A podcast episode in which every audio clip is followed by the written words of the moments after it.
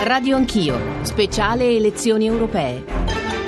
Sono le 8.48, riprendiamo la linea dai colleghi del giornale radio per portare avanti questo lungo speciale che arriverà eh, come radio anch'io e Giorgio Zanchini al microfono fino alle 10.30, poi passeremo la parola alle colleghe Ceci e Belviso anche perché ci sarà la conferenza stampa del grande vincitore, almeno qui in Italia, delle elezioni di ieri, e cioè Matteo Salvini. Stiamo cercando di comporre il quadro sulla base dei dati ma soprattutto delle primissime riflessioni, dei primissimi commenti qui in Italia ma poi in tutte le capitali capitali europee e eh, ci collegheremo con la gran parte delle capitali europee, con le sedi dei partiti e poi abbiamo eh, invitato qui in studio per analizzare il voto di ieri Angela Mauro, collega dell'Huffington Post. Angela, buongiorno e benvenuta, grazie per essere negli studi di radio, anch'io di Radio 1. Buongiorno, buongiorno a tutti. E Lorenzo De Sio che insegna Scienze della Politica alla LUIS, è coordinatore del Centro Italiano Studi Elettorali. Eh, ieri sera eh, sono stati entrambi svegli fino a tardissima ora e poi alle 10 so che il professor De Sio dovrà tornare per tenere una conferenza stampa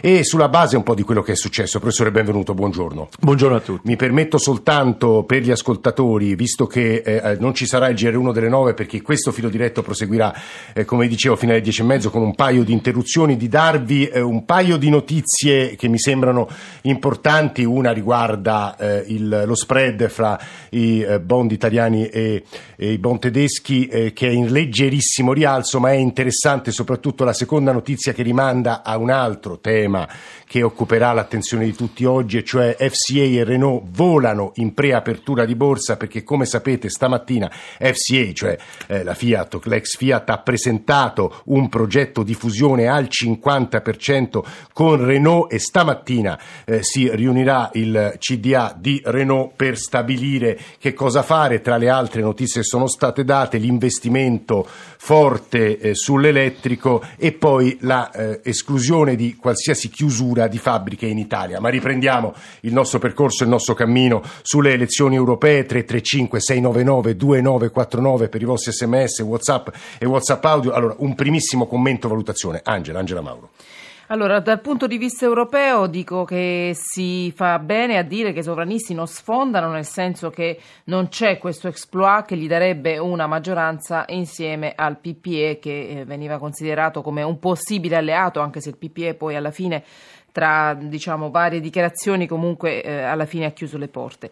Eh, però ecco, i sovranisti comunque ci sono, ci sono, vincono dove hanno un leader forte come Salvini in Italia, Le Pen in Francia, Farage in uh, Gran Bretagna, anche se Farage sappiamo che non, mh, ufficialmente ancora non fa parte dello stesso gruppo con il Rassemblement Nazionale, con la, la Lega. Eh, mh, perdono, che ne so, in Olanda dove Wilders che era sul palco palco con Salvini il 18 maggio scorso a Milano all'elezione, all'iniziativa elettorale, eh, perde perché? perché i voti li prende la nuova concorrenza sovranista di Baudet, che è un altro partito. Ecco, questo per dire che eh, Ecco, non bisogna, diciamo, non bisogna cantare vittoria, lo dico agli europeisti, nel senso che è chiaro dalle parole di Weber, che è il, il, capolista del PPE, lui già ieri sera ha detto che non farà un'alleanza con i sovranisti. È chiaro che i sovranisti saranno fuori dalle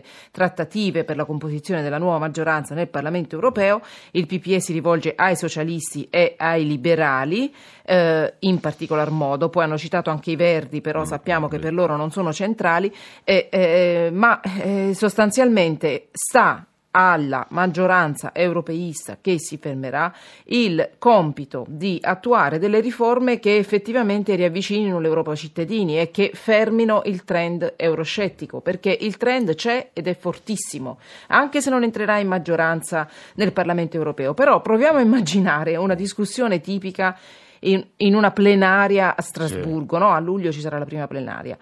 Oh, la Le Pen porta in Parlamento quanti eurodeputati? Più di 20. Salvini ne porterà una trentina. Farage ne porterà una trentina. E, se contiamo anche gli altri. Diversi ascoltatori eh, ci stanno scrivendo. Eh, ricordate che Farage, Le Pen e Salvini sono i vincitori di queste elezioni. Ora non so se il giudizio sia corretto, ma insomma insistono molto su sì, questo. Sì, è quello che abbiamo scritto noi eh.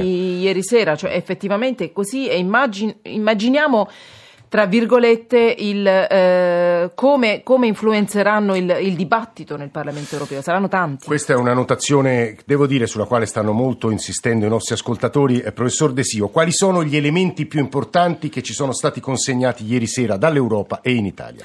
Allora, anzitutto a livello europeo, eh, a mio parere l'osservazione non è soltanto di un parziale successo, che non è stata la marea nera che ci si attendeva, ma il parziale successo di populisti e sovranisti. In generale c'è una crisi, una difficoltà dei partiti tradizionali, partiti mainstream, e sfidati da diverse parti. Vi sottolineo per esempio il successo dei Verdi nell'Europa settentrionale e l'Europa del Nord, ancora la presenza di nuovi partiti a sinistra, penso alla conferma, anche se indeboliti, della presenza di Podemos e altri partiti a sinistra e la conferma di Siriza in Grecia, anche se arretra. Allora, i partiti mainstream che hanno tenuto in piedi l'Europa, hanno costruito l'Europa negli ultimi 20-30 anni, sono sfidati da varie parti. Quindi questo è un aumento della frammentazione e la testimonianza che bisogna rispondere a delle nuove sfide, la vecchia architettura dell'Europa non è ancora sufficiente.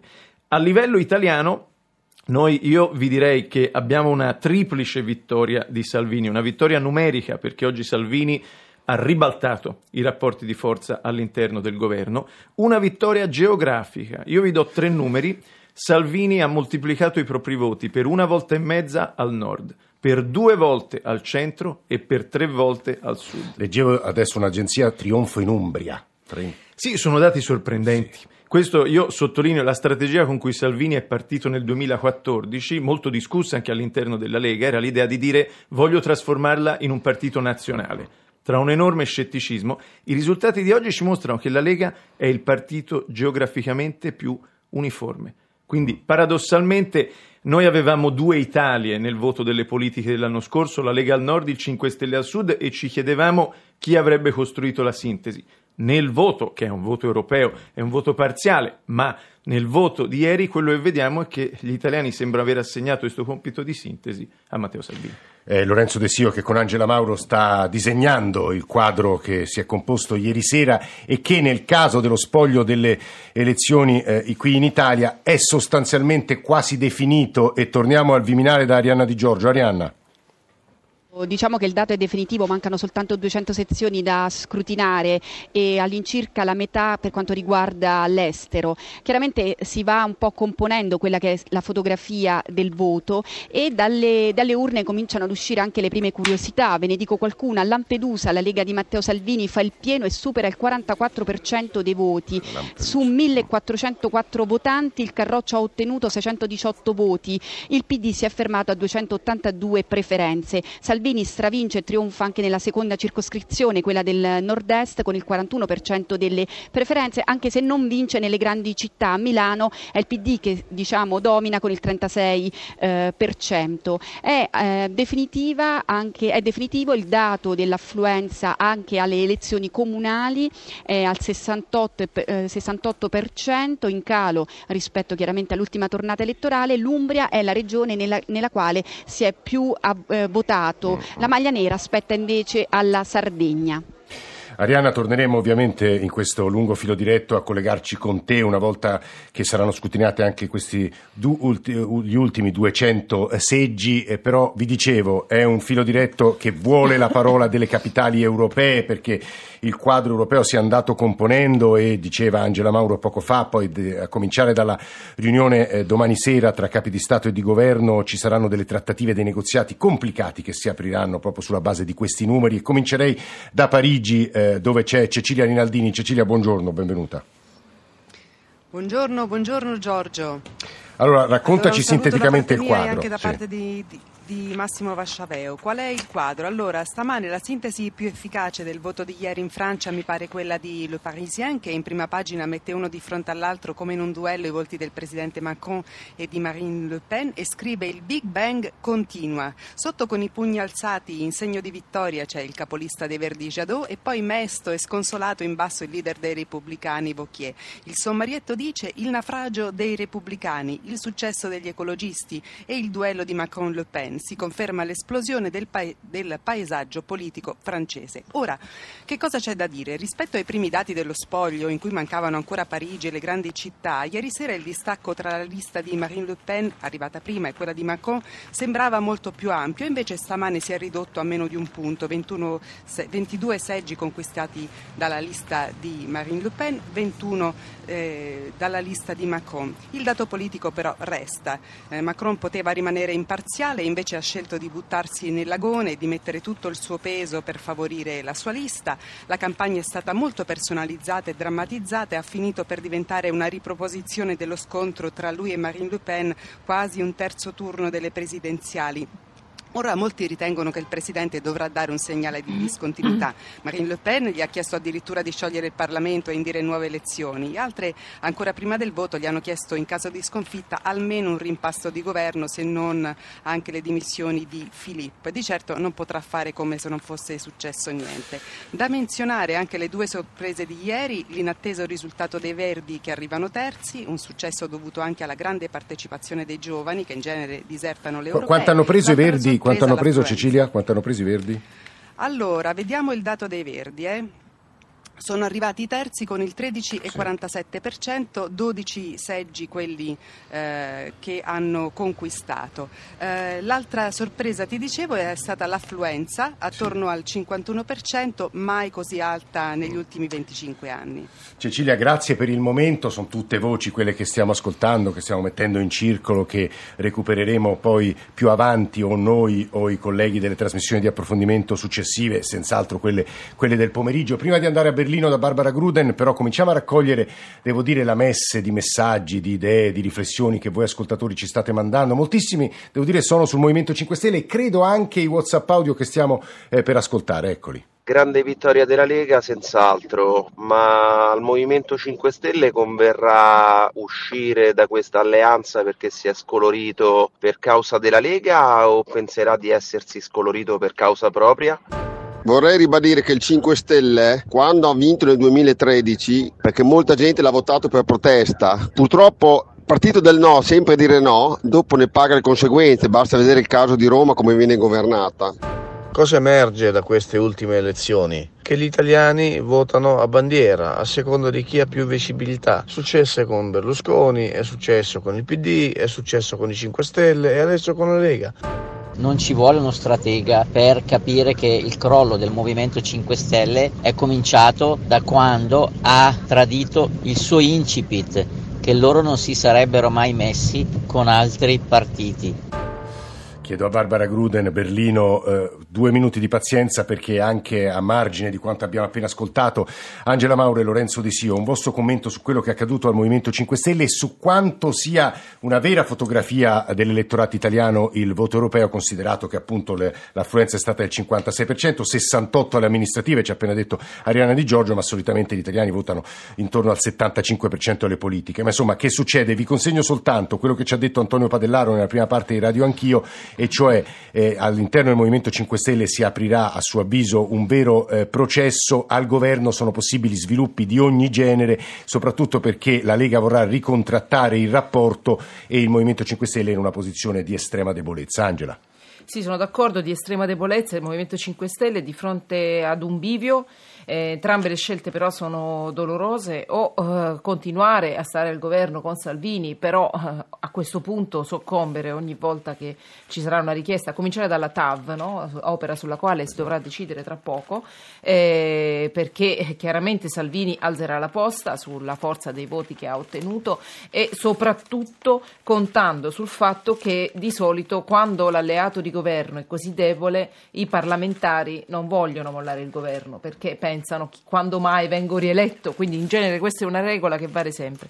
L'alternativa eh, per i 5 Stelle è appunto invece raccogliere le forze e dire eh, beh questa scelta con, di governo con Salvini non ci ha portato da nessuna parte, ci ha fatto dimezzare i voti, ha ribaltato la situazione rispetto all'anno scorso, quindi eh, lasciamo andare il governo e puntiamo su un nuovo corso. Loro sono una forza diciamo nata come forza antisistema rivoluzionaria, lontana da logiche dei partiti tradizionali, quindi potrebbero anche farlo, chi, chi, chi lo sa. Ecco. Eh, professor Desio, ovviamente la sua riflessione su questo e anche se può rispondere, io stavo cercando, qui ho 100 articoli di giornali più diversi, eh, potete dirci la percentuale di votanti per aree geografiche italiane? Lei ce l'ha per Allora, caso questo dato? Non ho il dato Eh. sulla. Noi sappiamo, non ho il dato preciso sulle zone geografiche, sappiamo che l'affluenza è scesa rispetto nel confronto con le politiche, è scesa uniformemente più o meno in tutta Italia, ma maggiormente al sud. ah. E comunque sottolineo, questa affluenza intorno al 56% non è un dato così basso, è un dato abbastanza in linea con le precedenti europee. Le elezioni europee anche in altri paesi hanno una partecipazione sempre sensibilmente inferiore a quelle delle politiche, è un risultato da prendere sul serio questo. In questo senso, due parole sul Movimento 5 Stelle. Eh, La prospettiva del Movimento 5 Stelle è fino adesso quella di un partito di protesta, di un partito anti-establishment che affronta il passaggio a partito di governo. Quindi è chiaro che eh, sono scelte difficili anche perché il 5 Stelle, per certi versi molto abilmente, era riuscito a costruire il proprio successo senza prendere posizioni chiave sui temi più controversi. Professore, la fermo perché vedo una schermata interessante, riepilogo circoscrizione Italia Nord-Est, Lega 41,01, PD 23,79, Movimento 5 Stelle 10,3, questo era il Nord-Est, questo è l'Italia centrale 33,4 i sovra- eh, la Lega, eh, il PD 26,82 e il Movimento 15,95, scusi.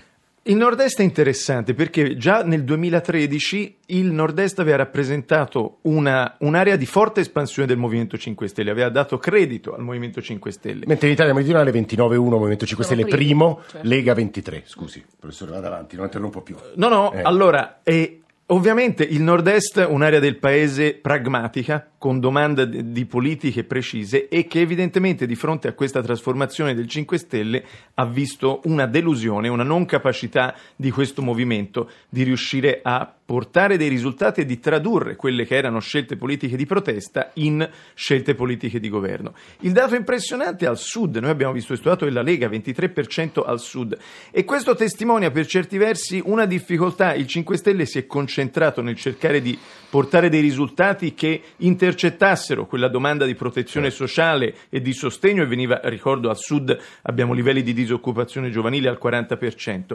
Tuttavia l'impressione è che non ci sia stata la capacità di trasformare queste politiche in consenso politico perché dai risultati che vedevamo prima la domanda di protezione, la domanda di ricerca di un attore politico in grado di rappresentare si è indirizzata verso Salvini. Andiamo a Berlino, aggiungo solo due dati. Professore, io sento un'inflessione toscana nelle sue parole, vedevo adesso, eh, aspettiamo Berlino, eh, eh, però ci colleghiamo tra pochissimo con Sì, Lia Quartapelle. Vai, aggiungo solo due, due schermate, mi sembravano molto interessanti. In Toscana la Lega ha preso il, tre- eh, la Lega ha preso il 31, e il Partito Democratico il 33. In Emilia Romagna, è un'ansa che leggo sotto ai miei occhi e che vi leggo in diretta, alla luce dei dati europei la colazione di centrodestra in Emilia Romagna è avanti di 4-5 punti rispetto a centrosinistra. Scusami. No, eh, riflettevo sulle interessantissime parole del professore. Perché il Sud vota Lega quando si sa che uno dei nodi della discussione al governo e anche nella stessa Lega, nello stesso partito nazionale che Salvini ha formato, è l'autonomia delle regioni del nord. Ecco, presto si arriverà anche a questo nodo, oltre che alla TAB che citavo prima. Che cosa ci dice questo dato? Eh, secondo me ci dice quello che eh, diceva un ascoltatore prima, eh, cioè il fatto che evidentemente si vota il leader eh, più visibile e passa il messaggio più eh, evidentemente che, che sfonda di più, cioè quello eh, sull'immigrazione. Del resto questo succede anche in altri paesi europei. Vedi Orban, per esempio, in Ungheria, ma vedi anche quello che è successo in Grecia. Neodemocrazia, che è un partito, il partito conservatore che ha scalzato Tsipras, è arrivato al primo posto, Tsipras è al secondo, eh, ormai strizza l'occhio a Alba Dorata nei, nei messaggi che, che dà, è diventato un partito sempre più di destra. Non si può dire che sia un partito anti-europeista perché la Grecia è arrivata a un passo dalla Grexit e non l'ha fatta, quindi quattro anni fa quella discussione era già più o meno esaurita, almeno per ora, però è un partito che sta avanzando nei, concre- nei- nei consensi soprattutto sulla scia della crisi economica, che ricordiamo c'è sempre la crisi dietro che produce paura e debolezza nelle persone e quindi sfonda il messaggio di a- anti-immigrati. Stiamo eh, confrontando, riflettendo, analizzando il voto di ieri con Angela Mauro e Lorenzo De Sio, la prima collega dell'Huffington Post, la seconda eh, professore scienze, il secondo professore di scienze politiche alla Luis e coordinatore del Centro Italiano Studi Elettorali, intersecandolo, incrociandolo con le voci dei partiti, dei politici, delle capitali. Vi leggo soltanto, ovviamente delle agenzie, di tutto ciò che sta accadendo mentre noi vi parliamo, vi leggo soltanto ciò che ha detto Beppe Grillo eh, due minuti fa su Facebook. È una frase lapidaria. Oggi Radio Maria e canti gregoriani. Lia Quartapelle, buongiorno, benvenuta. Lia Quartapelle dovrebbe essere. Buongiorno a lei, capogruppo del PD in Commissione eh, Esteri. Allora, una sua valutazione sul piano interno e sul piano europeo. Ma sul piano interno eh, parte da, da, noi, dal Partito Democratico, il nostro era un risultato non scontato, eh, se ricorderete fino a qualche mese fa i sondaggi ci davano al 16%, eh, siamo consapevoli del fatto che questo è un punto di partenza. Eh, dobbiamo ricostruire una proposta che parli alla maggioranza degli italiani. Credo che la scelta di fare una lista unitaria larga abbia pagato. Noi vogliamo continuare a essere un partito ampio, che parla con uh, chi fa fatica, che parla con Certo, Quartapelle, scusi, la interrompo soltanto per notare una cosa, insomma la mia analisi può essere sbagliatissima, e però tutti i partiti, chiamiamoli satelliti attorno al Partito Democratico e sui quali e con i quali vorreste costruire un'alternativa, non sono andati bene, sono su, tutti sotto al 4%, anche molti sotto al 3%, o sbaglio? Anche se eh, insieme fanno il 7%, quindi ci danno una base, infatti oggi vedremo i risultati mm. eh, delle comunali. Mm. Siamo, siamo, al 30%, mm. non è che stiamo festeggiando, c'è una crisi profonda del campo di centrosinistra in tanti paesi europei e in questo senso il Partito Democratico va anche meglio di tanti eh, partiti fratelli in altri stati europei, penso a quello che è successo per esempio in Germania, penso all'Ebor di Corbyn che non è stato in grado di dare un messaggio chiaro sull'Europa e si ritrova al terzo partito. Il Partito Democratico ha mostrato maggiore solidità, oggi dobbiamo trovare insieme a chi ci ha votato, insieme a chi è deluso dal governo e sono tanti, le risposte sulla crescita, sul lavoro, sugli investimenti. Io credo che a questo punto la Lega non abbia più scuse, il risultato della Lega è chiaramente eh, il, il, dato di queste elezioni. Che vuol dire non abbia più scuse? Ma insomma, oggi loro hanno il 34% ah. dei voti, eh, sono l'azionista di maggioranza del governo. Eh, vediamo cosa faranno. In questi mesi hanno usato il Movimento 5 Stelle per dire che alcune scelte non venivano fatte. Eh, lei si riferisce a cosa? Grandi opere, eh, giustizia? Opere, la giustizia, autonomie. le promesse mm. sulla flat tax, che sono delle promesse che sappiamo benissimo essere molto costose e non, eh, non fattibili.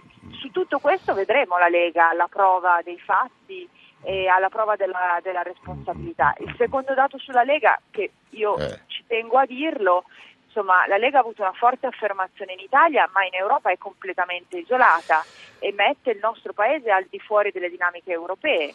Questo, questo, qui... questo è un punto, eh, guardi, Elia Quartapelle, sul quale già abbiamo in parte ragionato eh, con Angela Mauro, con Lorenzo De Sio, cioè la Lega e l'Italia isolate nel contesto europeo, parzialmente d'accordo, mi pare Angela sì. Mauro, diceva perché secondo te potranno battere i pugni e fare rumore, Angela? Beh, sì, potranno battere i pugni e fare rumore, comunque indirizzare un po' il dibattito. Eh, avere Farage nel Parlamento europeo, per dire, il fatto che la Brexit non sia conclusa è, è, un problema per l'Unione Europea in quanto tale, perché comunque sappiamo che eh, cioè, questo tipo di dibattito avrà ancora un eco molto forte con Salvini, con Le Pen, eccetera. Quindi sì, è isolato, sono d'accordo con la quarta pelle, ma eh, ancora ha la possibilità di usare il Parlamento europeo come una, diciamo, una cassa di risonanza molto forte. E quarta pelle per chiudere? Lì a quarta pelle ha sentito l'osservazione di Angela Mauro? Lia Quartapelle non l'abbiamo sentita, magari la recupereremo più avanti, ma quando ci collegheremo con la sede del Partito Democratico so che Marco Barbonaglia ha altri deputati del Partito Democratico. Prima di andare a Berlino e poi da Deborah Bergamini, Forza Italia, volevo leggervi qualche dato in più, professor Desio, magari lo analizziamo subito. A Roma si diceva a Milano il Partito Democratico il primo partito al 36%, anche a Roma il PD è primo con il 30,6%, la Lega al 25%, il Movimento 5 Stelle al 17%. Le faccio una domanda secca. Differenza fra città e non città, chiamiamole così, professore? Il dato è interessante perché nelle elezioni politiche di un anno fa quello che vedevamo è che il PD era confinato ai centri storici, mentre che sono quelli a reddito più alto, le zone più di pregio, non appena si usciva nella città ampia, nelle grandi periferie, era il terreno del Movimento 5 Stelle. Il dato di oggi ci dice che forse il PD ha battuto un colpo più ampio all'interno della città, forse c'è, la, c'è, anche la delusione probabilmente nei confronti del Movimento 5 Stelle, quindi la capacità del PD di recuperare un consenso un po' più trasversale in quella che era l'area tradizionale del centro-sinistra all'epoca, cioè le grandi città eh, Lorenzo De Sio e Angela Mauro che stanno parlando. Finalmente, mi scuso con Barbara per la lunga attesa, andiamo a Berlino, Barbara Gruden, forse ora so che questa frase mi costerà eh, delle, delle mh, rimostranze, ma insomma forse la capitale più importante del continente europeo. Barbara. Sì, buongiorno. Beh, qui la notizia è ovviamente il trionfo dei Verdi.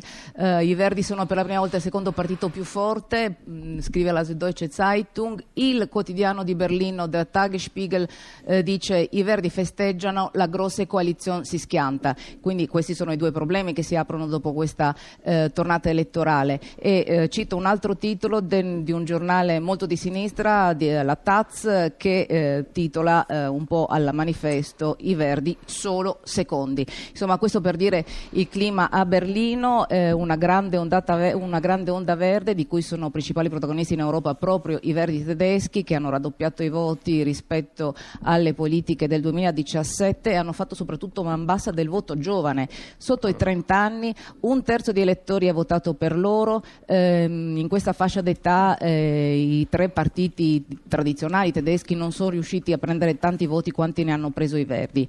Eh, adesso quindi si apre una stagione forse si parla di governo dei Verdi sia a livello eh, nazionale che a livello europeo, bisognerà vedere poi ovviamente eh, le, bisognerà vedere alleanze a, a sì. Bruxelles. Ehm, e naturalmente però anche il futuro del uh, governo di Berlino, la grande coalizione che vede i cristiani democratici tenere ma con una perdita di eh, 4 punti, eh, infatti la CDU ha preso il 28,9% che è comunque il peggior risultato di sempre eh, dei cristiano-democratici, ma soprattutto c'è un drastico calo dei socialdemocratici che si attestano al 15,8%. 8, quindi eh, i due partner di governo saranno ancora in grado di governare insieme. Il segretario generale del, della SPD ha detto che questo risultato non può restare senza conseguenze. Oggi c'è una riunione di crisi in tutte le sedi di partito eh, e c'è anche una, eh, è prevista una, sede, una riunione Barbara, una con domanda la cancelliera secca. Merkel. Eh, Manfred Weber a questo punto vede allontanarsi le sue prospettive di diventare il futuro Presidente della Commissione?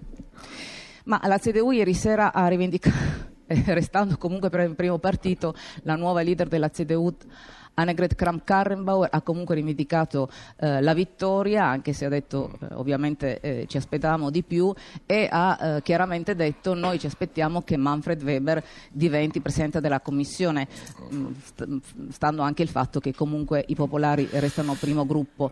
Eh, però naturalmente eh, queste alleanze peseranno, i Verdi ehm, non hanno gradito in passato come dire, alcuni tentennamenti nei confronti degli ungheresi di Orban, per esempio esempio sappiamo che di Weber il compromesso per eh, come dire, sospenderli ma non espellerli, cioè il partito di Orban Fides, e quindi eh, sì, sarà un, uh, saranno delle trattative molto interessanti se alla fine appunto i Verdi si affacceranno al su, governo su, su, dell'Europa. Su quello Volevo che ci ha detto Barbara Gruden, moltissime considerazioni sì, vuole fare Angela Mauro. Sì, Angela, tra poco torniamo a te. Finisci Barbara. E se due anni fa, nel 2017, vi ricorderete, per le elezioni mm. del Bundestag, come dire, appunto la novità era invece l'avanzata dell'AfD, Alternativa per la Germania, che mm. eh, con i suoi deputati entrava, entrava per la prima volta al Parlamento a Berlino, quindi eh, la destra tedesca, la destra a destra della CDU, Eh, stavolta invece l'alternativa per la Germania subisce una battuta d'arresto, si ferma all'11%, quindi un punto e mezzo in meno rispetto a due anni fa.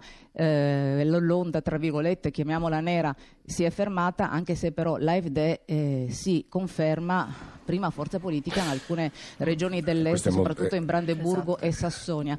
Questo è un, no, questo è un, questo, questo è un dato sul quale ragioneremo, Barbara. Tra l'altro, con i nostri una Germa- Germania comunque a due eh, velocità, diciamo. Barbara Gruden, grazie da Berlino. So che il professor De Sio ci deve salutare, gli chiedo tre minuti di pazienza perché volevamo eh, sapere un po' le, come la pensava e le riflessioni di Deborah Bergamini, deputata di Forza Italia, alla luce anche di quello che ha appena detto, ha detto poco fa eh, Antonio Tajani, Salvini deve rompere con il Movimento 5 Stelle perché noi siamo essenziali. La domanda che le faccio, Deborah Bergamini, e ringraziarla per essere qui con noi in questo filo diretto di Radio 1 e Radio Anch'io, è siete diventati davvero essenziali visto che Fratelli d'Italia oramai vi tallona? Buongiorno Deborah Bergamini.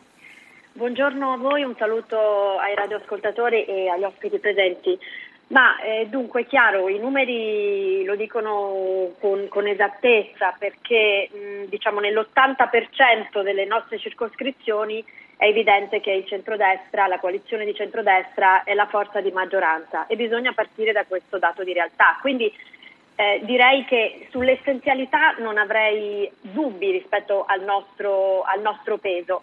Ma c'è anche un altro elemento che vorrei sottolineare. Se noi guardiamo i numeri, non ancora definitivi naturalmente, però sì. ormai ci siamo fatti un'idea molto chiara, è evidente che la sommatoria tra ehm, eh, la Lega e Fratelli d'Italia più o meno fa il 40%.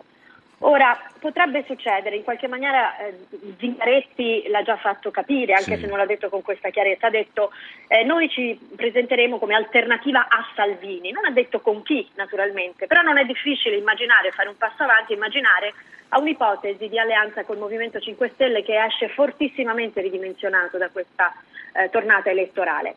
Allora, eh, in questo caso, come dire, uno spostamento della coalizione di centrodestra troppo verso destra faciliterebbe questa aggregazione, cosa che non credo che Salvini, a cui vanno tutte le mie congratulazioni perché ha fatto un capolavoro, cosa che credo però che a Salvini eh, non andrebbe molto bene. Quindi anche in termini, come dire, statici è evidente che il centrodestra deve rimanere unito così come è, lo voglio ricordare, ora ricordo anche la vittoria in Piemonte, ma così come lo è nelle regioni dove si governa, nelle amministrazioni locali dove si governa e dove i cittadini sono soddisfatti, perché il dato di oggi ci dice che il Paese è maggioritariamente di centrodestra e gradisce il centrodestra. Il centrodestra con i dati Questo... di oggi è quasi al 50%, intorno al 50%. Esattamente, che è un numero altissimo. Ognuno mette il suo, è evidente, lo voglio dire con grande umiltà, mm. che per quello che riguarda il mio movimento politico avremmo voluto poter fare un po' meglio. 8,7%. Sì. Esatto, mm. sfiorare il 9% non mm. ci può eh, far ritenere soddisfatti sì. del nostro lavoro. È evidente che occorre un profondo ripensamento all'interno del nostro partito che auspico ci sarà che passi magari anche per, una, eh, per, meccanismi congressuali. Sono sicura che il Presidente Berlusconi sarà il primo a volerlo facilitare perché è evidente Quindi che il un congresso di Forza Italia potrebbe anche accadere. È evidente che il nostro potenziale è molto più alto di questo perché noi forse anche per il posizionamento che abbiamo tenuto, un posizionamento anche difficile da spiegare agli elettori, perché noi ricordiamolo abbiamo facilitato anche la costruzione di questo governo giallo-verde all'esito del voto politico della Deborah Bergamini, la fermo solo un secondo perché il professor Desio, che è il coordinatore del Centro Italiano Studi Elettorali, ci deve lasciare, ma vorrei che ci lasciasse con una sua ultima valutazione alla base di tutte le agenzie che stiamo leggendo e delle voci che stiamo ascoltando, professore. Sì, eh, le coordinate, stavo pensando adesso, le scelte strategiche di Salvini, la scelta di stare con Forza Italia, tenere Forza Italia. In realtà parto dall'Europa. Un dato che noi vediamo, al di là successo dei verdi, successo dei sovranisti, sono in contraddizione. Non sono in contraddizione. Quello che stiamo vedendo in Europa è una difficoltà, una crisi delle famiglie tradizionali di partiti, dei partiti mainstream che negli ultimi decenni hanno gestito il compromesso europeo, a volte con compromessi, con negoziazioni non sempre trasparenti.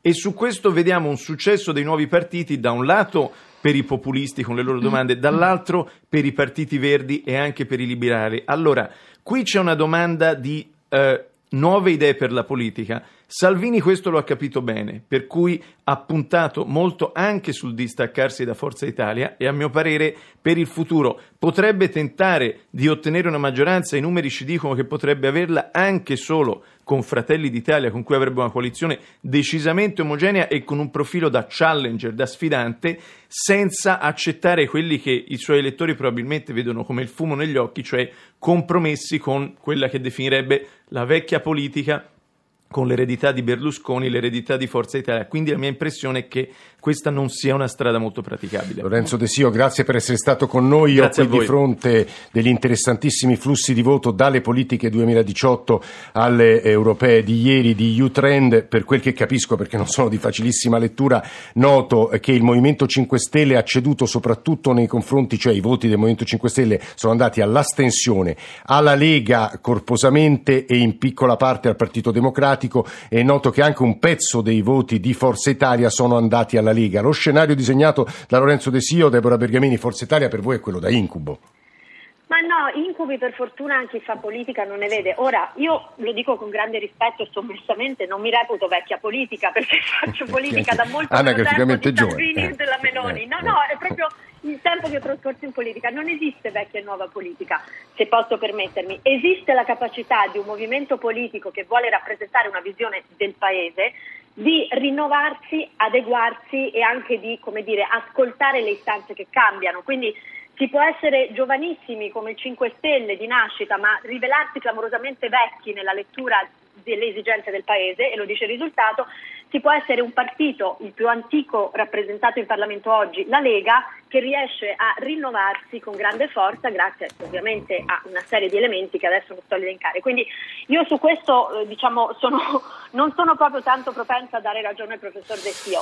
È sì, Bergamini, io leggo adesso un'agenzia di Toti, ora basta scuse, tutti a casa e cambiamo per ripartire. Vabbè, poi analizzerete voi il risultato di questo voto. Eh. Sì, no, va bene, ma questo diciamo, ave- eh, come avevo anticipato prima, non c'è bisogno del comunicato di Toti che comunque benissimo per capire, eh, lo avevamo parlato poco fa, non c'è bisogno di Toti per capire che è necessario un forte ripensamento perché Forza Italia, che ha sempre raccolto una parte maggioritaria del Paese, deve riprendere a dialogare col Paese, ma come dicevo prima è stato anche difficile spiegare ai nostri potenziali elettori quello che stavamo facendo, cioè consentendo ad un governo eh, veramente disomogeneo di provare a governare, lo abbiamo facilitato sperando che si potessero così passare i provvedimenti che come coalizione di centrodestra volevamo che passassero mm. e nello stesso tempo governare con la Lega e Fratelli d'Italia nelle realtà locali. No? È sì. oggettivo che è difficile, quindi è chiaro che noi ora dovremo trovare un'altra dimensione, sia da un punto di vista interno sia da un punto di vista no, del nostro molto, rapporto molto interessante quel passaggio che lei ci ha detto su un momento congressuale che evocava insomma Deborah Bergamini che ringraziamo molto, deputata di Forza Italia noi stiamo poi per collegarci con le sedi dei vari partiti ma vorrei ridare la parola a Angela Mauro un po' per raccogliere quello che è stato detto sinora Angelo. Ho visto che ti sei appuntata un sacco di cose. Sì, beh, sull'elemento novità mi dispiace per Bergamini però io penso che eh, è eh, diciamo una delle chiavi più eh, importanti del successo di Salvini, riesce a conservare questo elemento, cioè questa immagine di novità rispetto partito, ai partiti tradizionali, italiani, che era un po' anche l'elemento che eh, caratterizzava il successo dei 5 Stelle almeno fino all'anno scorso. Vedremo quanto durerà, però io penso che eh, questo elemento qui Salvini se lo terrà caro fino a quando potrà eh, per, per, avere sempre più successo. Però sul livello nazionale volevo riflettere mh, mm, su, sui Verdi, la corrispondente a Berlino ne parlava parlava del voto dei Verdi, questo exploit, del, del, questo effetto Greta, si potrebbe sì. dire, in Germania dove ci sono state tantissime manifestazioni sui cambiamenti climatici e così come in altri paesi europei, anche in Irlanda i Verdi sono andati molto bene, il gruppo dei Verdi al Parlamento europeo è cresciuto ed è un voto molto giovanile. Ora questo che significa? Significa che quello che dicevo all'inizio della trasmissione, che i partiti europeisti, questa alleanza diciamo, che si sta cercando di costruire da, a partire da oggi e che vuole escludere i sovranisti perché li considera i meno affini sì. ad un progetto europeista, deve porsi il problema di raccogliere un po' la, la, la, diciamo, le rivendicazioni sì. ecologiste e dei verdi che abbiamo visto sono anche un po' trasversali e questo è proprio il problema secondo me perché nel PPE che poi sarà il centro del dibattito di questa di questa discussione, anche forse dilaniante, ci sono tante spinte, ci sono spi- a cominciare anche dalla Merkel. La Germania è un paese che è ancora dipendente dall'industria del carbone, come la Polonia. La Germania e la Polonia hanno bloccato il, eh, diciamo, l'idea del Consiglio europeo di decidere la decarbonizzazione dell'Unione Europea al 2050. Sì, non è una trasformazione, una metamorfosi non facile. è facile. Angela, torneremo, ovviamente sta qui in studio con noi Angela Mauro, Huffington Post, con te. Dicevo, ci sono i nostri colleghi inviati nelle sedi dei vari partiti. Comincerei da Marco Barbonaglia perché credo che abbia anche un ospite. Marco sta nella sede del Partito Democratico. Buongiorno, sì, io sono qui con Antonio Misiani, capogruppo PD in Commissione Bilancio al Senato e quindi possiamo sentire le sue analisi, i suoi commenti in diretta. Intanto Misiani stiamo analizzando dei dati più concreti di quelli di ieri sera che però rispettano perfettamente il trend che abbiamo visto già da ieri. Sì, direi di sì. Un saluto innanzitutto a voi e a tutti gli ascoltatori. I dati definitivi delle elezioni europee in Italia confermano un netto indiscutibile successo della Lega Nord, il crollo del Movimento 5 Stelle con un ribaltamento dei rapporti di forza rispetto alle politiche di un anno fa e confermano con ancora maggiore forza rispetto alle prime proiezioni il risultato positivo del Partito Democratico e del centrosinistra. Distanziamo il Movimento 5 Stelle di, di, parecchie lunghezze e il Partito Democratico torna in campo. Non era un dato scontato, perché un anno fa, dopo le elezioni politiche, molti osservatori pronosticavano un nuovo bipolarismo tra la Lega e il Movimento 5 Stelle. Anche la fase terminale di questa strana campagna elettorale ehm, ci aveva fatto assistere ad uno strano gioco delle parti con Lega e Movimento 5 Stelle nelle parti della maggioranza e dell'opposizione all'interno della maggioranza gli elettori si sono incaricati di spazzare via questo teatrino e oggi la vera alternativa alla destra rappresentata dalla Lega di Salvini è il Partito Democratico ed è un centrosinistra che sfiora il 30%. È chiaro che la traversata nel deserto è ancora lunga, però c'è una base importante da cui ripartire e in queste elezioni europee, visti i risultati delle forze socialiste negli altri paesi, non era affatto scontato. Ricordo il risultato negativo dei laburisti in Inghilterra, ma la SPD al minimo storico in Germania.